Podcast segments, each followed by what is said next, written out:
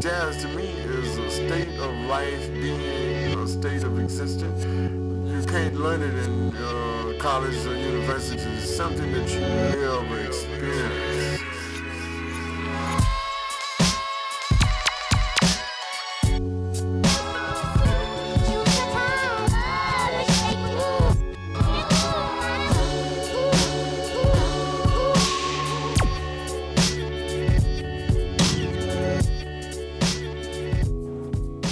Welcome to Antipode, a radical geography podcast and sound collective. This is episode 0, an introduction to the Antipode collective and sound team. We're so excited to be launching Antipode into the world after more than a year of preparation. On this episode, you'll get a bit of background on what the Antipode Sound Collective is and what we've been doing to bring our first season to you. The Antipode Collective is currently made up of 6 geographers. Alex, Akira, Brian, Allison, Katie, and me, Darren, though most people just call me DP. So I'm a Scorpio poet, fagabond, that's faggy vagabond. For better or worse, I'm an empath, I'm a warrior, I'm a witness, an accomplice, a reader and writer of things academic and otherwise. I am a scholar of queer urban ecologies, among other fields, and I am proud to add to this list, I'm a podcaster. I was born and raised in Cleveland, Ohio, in a third-generation settler family with ancestry in Italy, Hungary, Poland, Luxembourg, and Ireland. I am the first in my family to graduate university and soon-to-be doctor, that is PhD in environmental studies from York University. Thank you, thank you. Especially since I moved across the colonial border into Canada, I've been learning and unlearning, striving to embody these lived histories on stolen land. This is something I absolutely could not do without the multi-generational chosen family of women, trans folks, lesbians, and queers that have made this precarious life livable, that have grounded me in each other, and that keep it fabulous all the time. I'm never going to let go of that fabulosity. My current academic work is very much of a piece of this wider constellation of life and living. Since 2015, I've been a member of and collaborated with the Bologna-based trans, feminist, and queer autonomous collective Laboratorios Mascheraminti, whose name translates roughly as a laboratory for demasculinization and unmasking. Take it off. I've worked with the collective to translate their amazing political, intellectual, and embodied struggles for self-determination and self-organization in the face of some very challenging circumstances locally, nationally, and transnationally. So alongside the other collaborative work that I've done in Toronto, my experiences in Bologna make the importance of working collectively, making new kin, building relationships, attending to social reproduction, and reclaiming space for these necessary and difficult conversations all so deeply obvious. That's a huge part of why I'm so excited to be a part of this amazing crew that is Antipode, a radical geography podcast and sound collective, and that is also why I'm so excited to bring our first season to you. I hope it challenges you, I hope it engages you, I hope that it makes you think and feel, that it brings radical geographies to life, and that it inspires you to join us in this ever-unfolding conversation. I'm Alexandre Moulton. I am a PhD candidate in the Graduate School of Geography at Clark University and a dissertation fellow and lecturer at Middle Tennessee State University. I locate myself in the Caribbean as a place that I'm from, specifically Jamaica, and as the space from which I am thinking through environmental politics, nationhood, and justice. I'm a human geographer, broadly speaking, and my work is informed by Black geography, political ecology, and critical race theory. My dissertation considers how Jamaican maroon communities challenge us to reconsider the imagined and material geographies of the island and the Black Atlantic. I'm thrilled to be part of the sonic geographical effort that is Antipode, and I thank you for joining us on this journey. Hello, my name is Akira Drake Rodriguez, and I locate myself physically in the Department of City and Regional Planning with a background in urban politics, Black feminist studies, urban history, and urban policy more broadly. My work looks largely at how disenfranchised people in the city use planning tools and strategies to gain power for themselves and their communities. I am super excited to bring you this season of Antipode with this amazing collective of people, and we look forward to engaging with you in the future. Hi there, this is Allison Guess, For those of you all who are not familiar with who I am, I'm a PhD student at the Graduate Center at CUNY in New York City, and I'm in the program of Earth and Environmental Sciences, and I am a human geographer by training. So you might be wondering how I locate myself as a human geographer, as a Black geographer in particular. And, well, in the most direct form, I am from Pittsburgh, Pennsylvania, and right now I currently live in the Bronx, New York.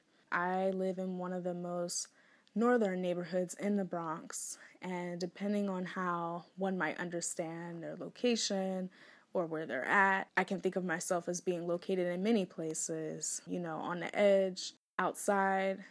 I can think of myself being located in the north. I can think of myself as located at the periphery and at an intersection, in some cases at a border. As I mentioned before, I'm from Pittsburgh, Pennsylvania, but I grew up in a household with one parent that was from this post-industrial northern urban context, which was Pittsburgh, and I had another parent that came from the rural south. And so for me, as someone who's kind of always had the opportunity to go back and forth between these two seemingly distinct and, you know, some might even argue unrelated geographies, the post-industrial urban north and the rural south, you know, I've kind of always understood myself as being up south. And so up south is what I like to think of as a geographic term that Black people from the South, who migrated during the Great Migration, used to kind of understand the unchanging and unflinching systemic oppression that they saw themselves as being subjected to in the Southern context as well as in the Northern context. So the term up South is actually a critique on this liberal notion of freedom in the North. It's kind of a way to kind of upset that particular narrative. Even now, as someone who's living in the Bronx, New York, I live in a neighborhood that is, majority of the folks are actually Caribbean. And at times I would hear folks say things to the effect like, oh yes, we're still on the island. So up south for me is also a way to think about these other Black diasporic understandings of time and place and relationality in those places, and a way to understand our relationship to land as something that is ongoing and that fails disruption is something that's also within us. So that's how I locate myself, and I look forward to hearing more from you all and sharing more with you. Hi, I'm Brian Williams. I'm currently located in Vermont, where I'm a postdoc in the Department of Geography at Dartmouth College, but I grew up in Mississippi. My work focuses on the environmental politics of agriculture in the United States South, and specifically the role of pesticides in plantation agriculture. In my research, I work to understand the literal toxicity of white supremacy. I'm a white guy who grew up in a right-wing family in the South, but I'm inspired and shaped by Black geographies as means of cultivating more just and sustainable landscapes despite the socially and environmentally destructive effects of racism. In December this year, I'm starting a job at the Department of Geosciences at Mississippi State University, and I'm excited to be going home, but I'm just as excited to be a part of this podcast and this collective. I've already learned a lot from my fellow Antipodders, and I'm happy you listeners can finally join us in this process after an extended period of putting it together. All right. Hi, everyone. My name is KT Bender, and I'm a PhD candidate at UCLA in geography. My research is about transnational solidarity networks, and my dissertation is about a loose collective of autonomous and anarchist-leaning activists who are mostly based in Tokyo, Japan. And I'm looking at how they connect up and why they connect up with other like-minded activists in East and Southeast Asia in particular, but also other places around the world. I started thinking about this project shortly before moving to Los Angeles to start studying geography at UCLA, because I had been living in Yokohama, just south of Tokyo, during the triple disaster of 3/11. It was a really disorienting moment, to say the least, and one in which the work of these activists became more visible to me. As a mixed-race person who is a Japanese citizen, born in Japan, etc., but grew up mostly in the States, I really wanted to learn more about how and why they were organizing in ways that I had been led to believe were quote-unquote un-Japanese. It's been such a joy to be part of the loose collective that makes up Antipode and that we've been working on across different time zones. And I just also wanted to give a shout out to Priscilla and Felipe, who we met at IGJ in Kanehsatà:ke and Montreal. They're in Brazil, where the government is moving aggressively to dismantle public higher education, among many other vital systems. Priscilla and Felipe haven't been as integrated into this project as we had all initially hoped, but we're thinking of you and with you in the struggle. It's just a belief that I have. And it's, we do use electric guitars. Everything is electrified nowadays, you know. Mm-hmm.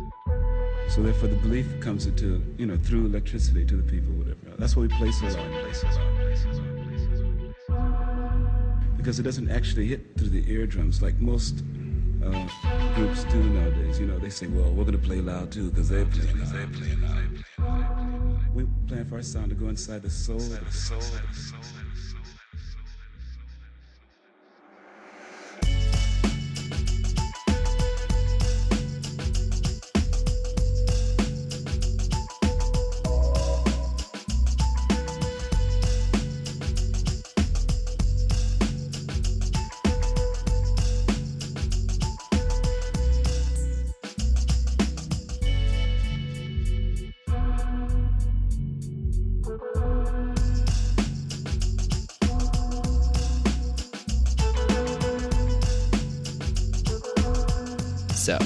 what is Antipode?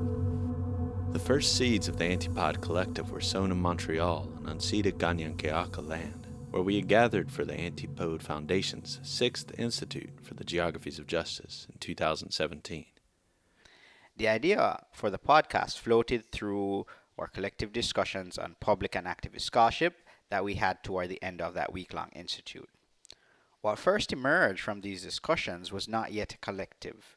It was just an idea, a proposal. Like all ideas, it floated between us and has taken a lot of time to materialize. The earliest incarnation of the collective was really just three of us, foraging around to assess the feasibility of a podcast and trying to maintain the threads of a connection to our time together. Maintaining and growing relationships, friendships, comradeships, is a work that is often unremarked upon in the academy. After a few months of back and forth, the three of us who had initially come together decided that we needed to grow the collective.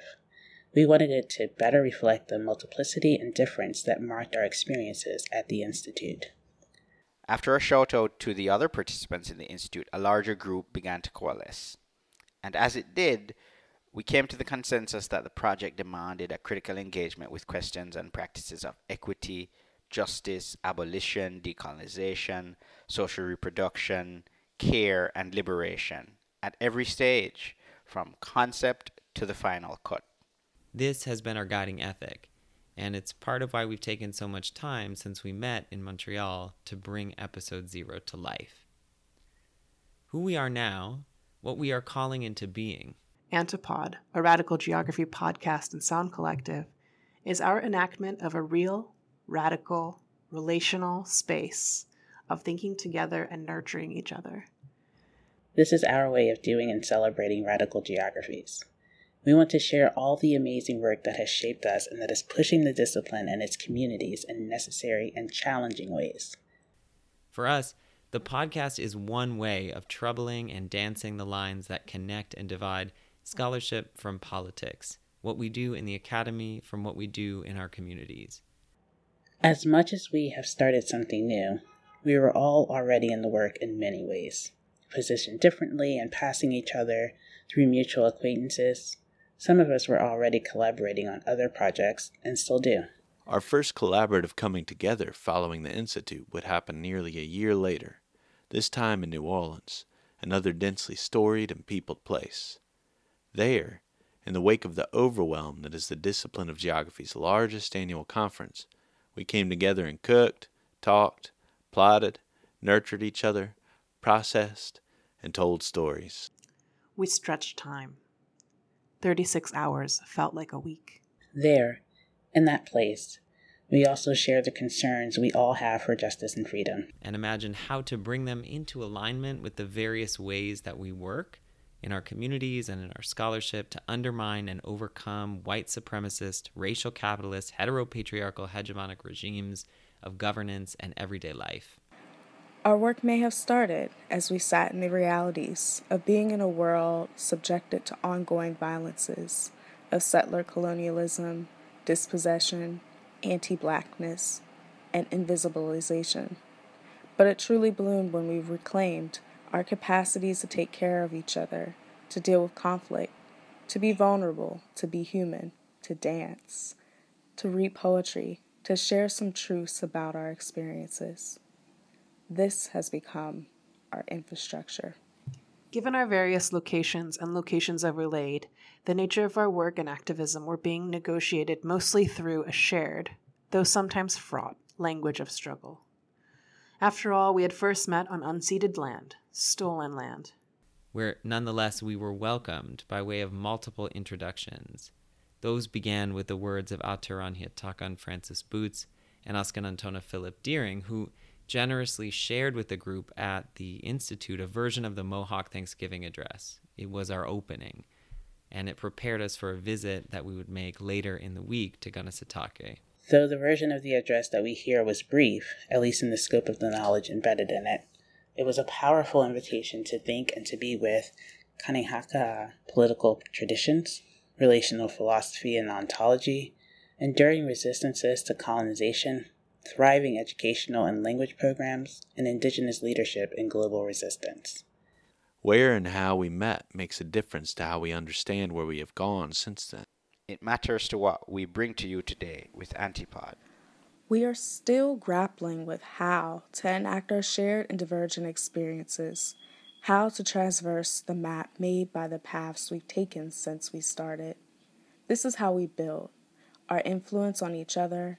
Our deliberateness in coming together has amplified our struggles and strengthened a collective voice that we now speak with. To think across space and time within a liberatory framework. That is my hope for Antipode. To have the chance to listen and to learn together sonically. To dream in this way, in this intention, I bring to you Antipode. That space of listening is what I wish for Antipode.